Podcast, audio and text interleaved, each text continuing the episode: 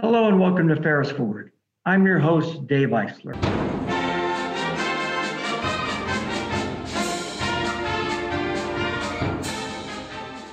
Joining me today are three Ferris employees who have been involved with some remarkable things during this COVID pandemic. They've been working together to help create items for health and safety of people around them. And so delighted to be joined today by Brian Pacholka. Brian, good to have you. Thank you, sir.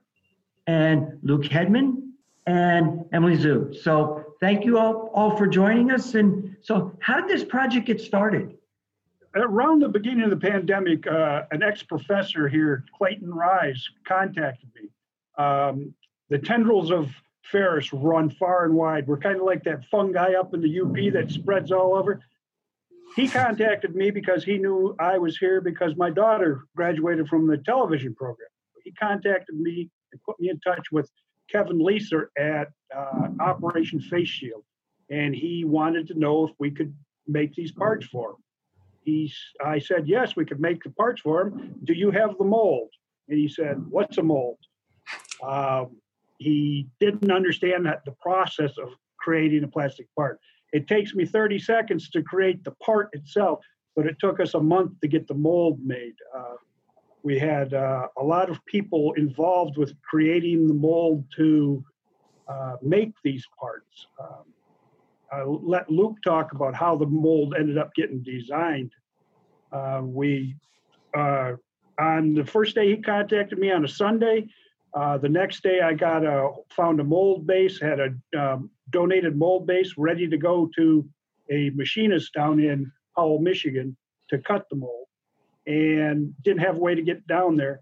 Uh, Jim Dunkel from Big Rapids Towing stepped up and offered to drive it down there. So from a Sunday afternoon to a Monday afternoon, we had a thousand pound mold base sent to uh, the machine shop to get started getting the mold made. And then Luke came in to design the help with the design. So I'll turn it over to Luke now and talk about a little bit about the de- designing.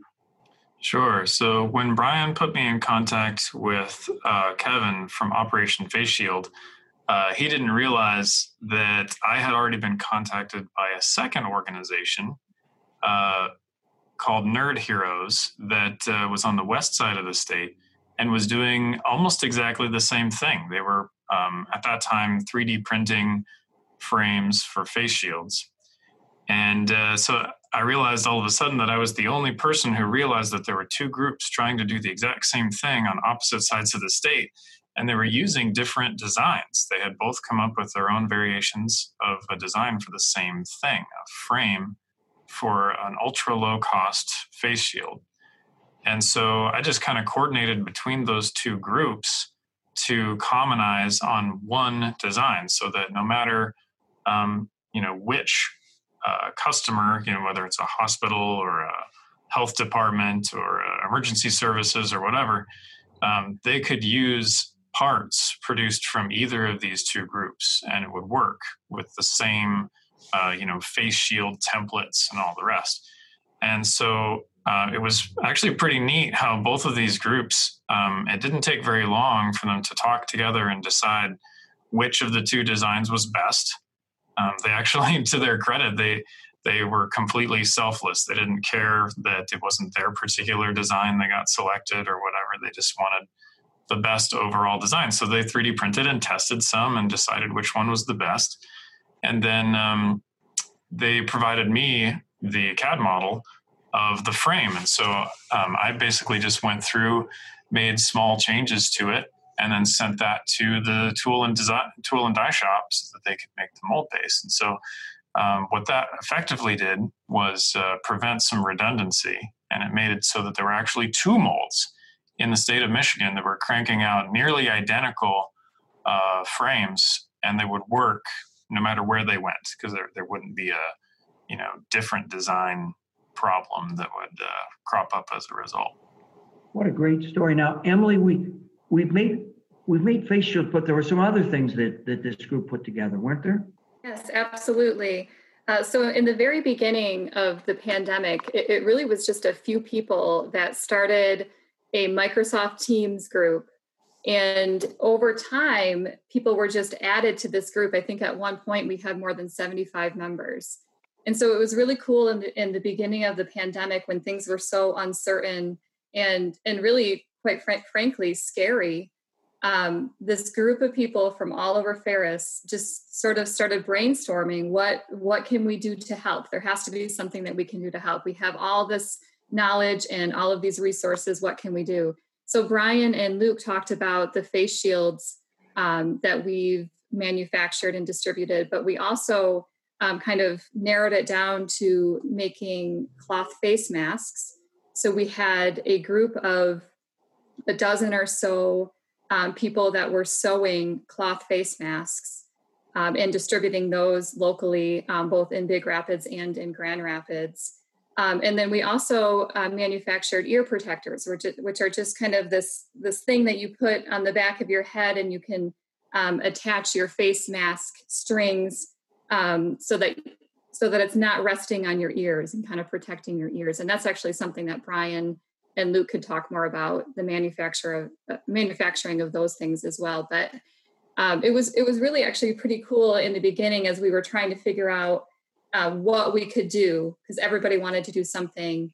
Um, and we had a lot of different ideas, but we kind of narrowed it down to those three things, those three different types of PPE that we were able to make and distribute. So, a great story. How, how many of these face shields have, have y'all made? I've produced uh, right at 45,000 face shield frames. And uh, oh, I'm probably at the 30,000 of the shields itself. And that, that was a, a story in itself, trying to get the material, the clear material. Uh, when we first started this, just on the teams, we put out a thing asking for uh, overhead protect overhead projector sheets, and the campus just ran to their closets and found these things that haven't been used on campus in years, and we got them. So our first probably 15,000 of them things came from on campus cabinets. People in town were bringing them in. It was amazing to see all the people coming together to. Everybody wanted to do something. They didn't know what to do, but they wanted to do something, and they all came together to do it. When they didn't, you didn't just talk about doing something; you actually did it. So, who benefited from these efforts? Who who did these go to?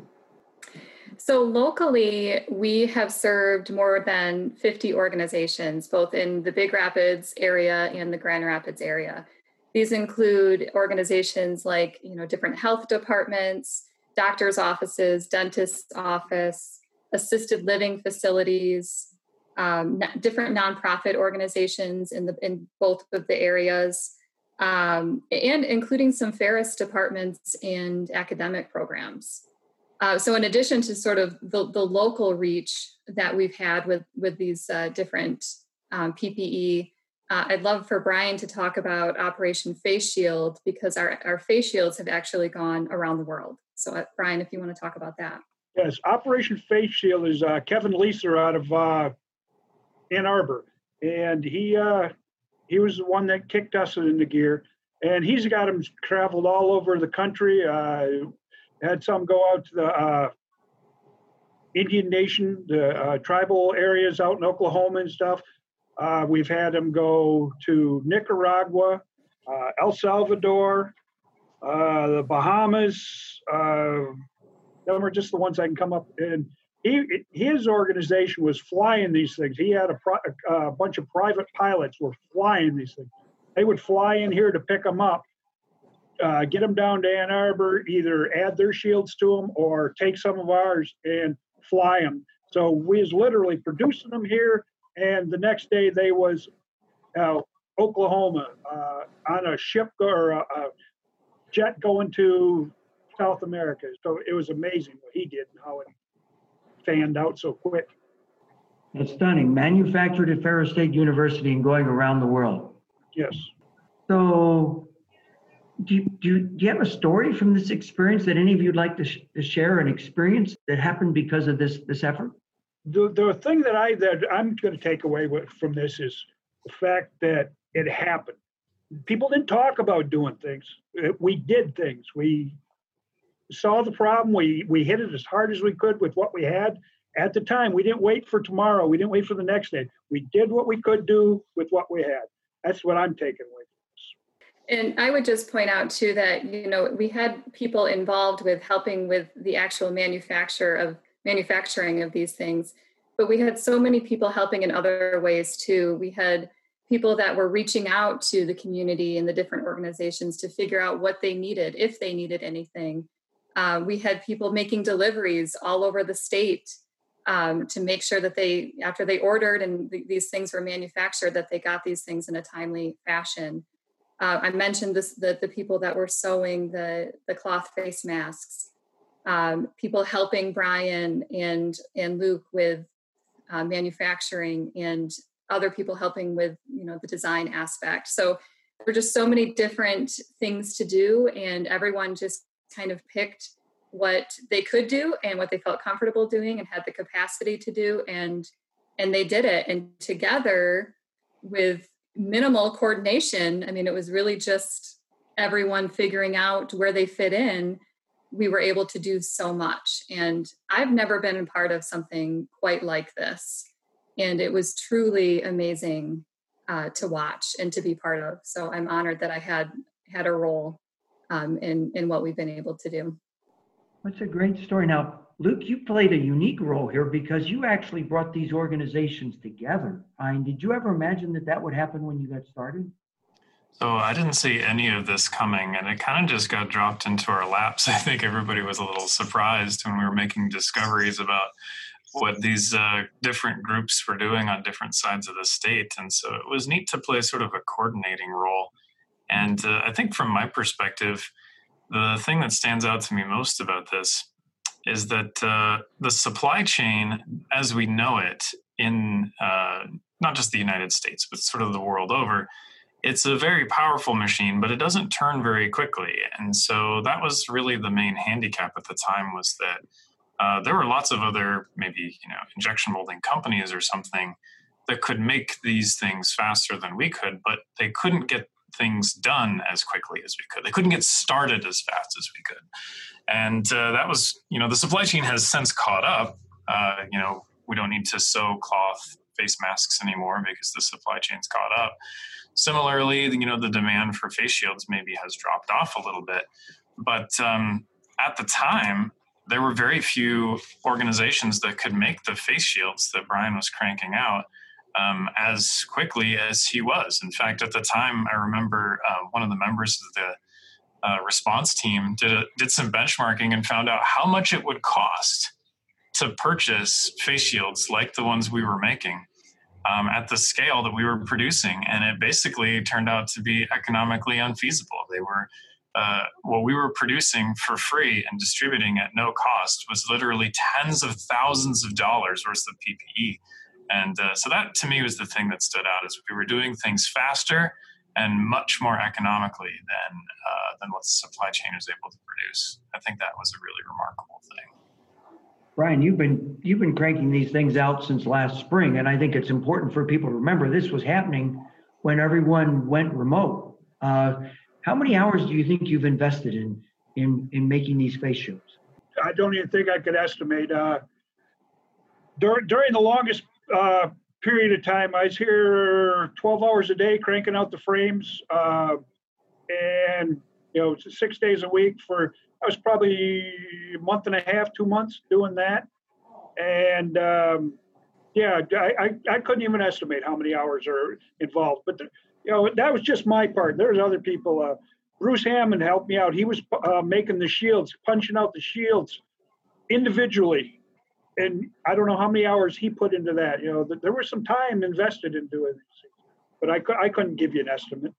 And that's that's a great point. That there were others who, who accepted you, uh, who assisted you in this process, and uh, pretty yeah. remarkable team collaboration that you put together they, they they came. It was like like Field of Dreams. Uh, build it and they will come. They found out that there was something they could do. Like I said, they want to do something, and everybody was willing to do whatever they could. It was pretty amazing. It gave me a little bit of faith in humanity again. Now I understand we're not making the face masks anymore, but we're still making the, the face shields. And if somebody out there is listening to this podcast and they they'd like to try to get a face shield. They need it for for some work there. How does that happen? Uh, they could email me. It's uh, P A C H O L K B as in boy at ferris.edu or Google Ferris Plastic Program and find me on that through that. Well, this is this is a great story, and uh, I'm I'm incredibly proud of the work that you've done and that you've led. I I just it's a great story of of our people at Ferris helping others in times of need. So I want to thank you for this work and for the work that's still underway. And you know, thank you for setting such an example for our community and for our students. Delighted that Brian that you joined us today. Thanks for being with us. Yep. And Emily and Luke, thank, Thank you. you. for being with us. Uh, You're welcome. this is Ferris Forward. and I'm your host, Dave Eisler. I look forward to joining you again on our next podcast. Thanks so much for being with us today.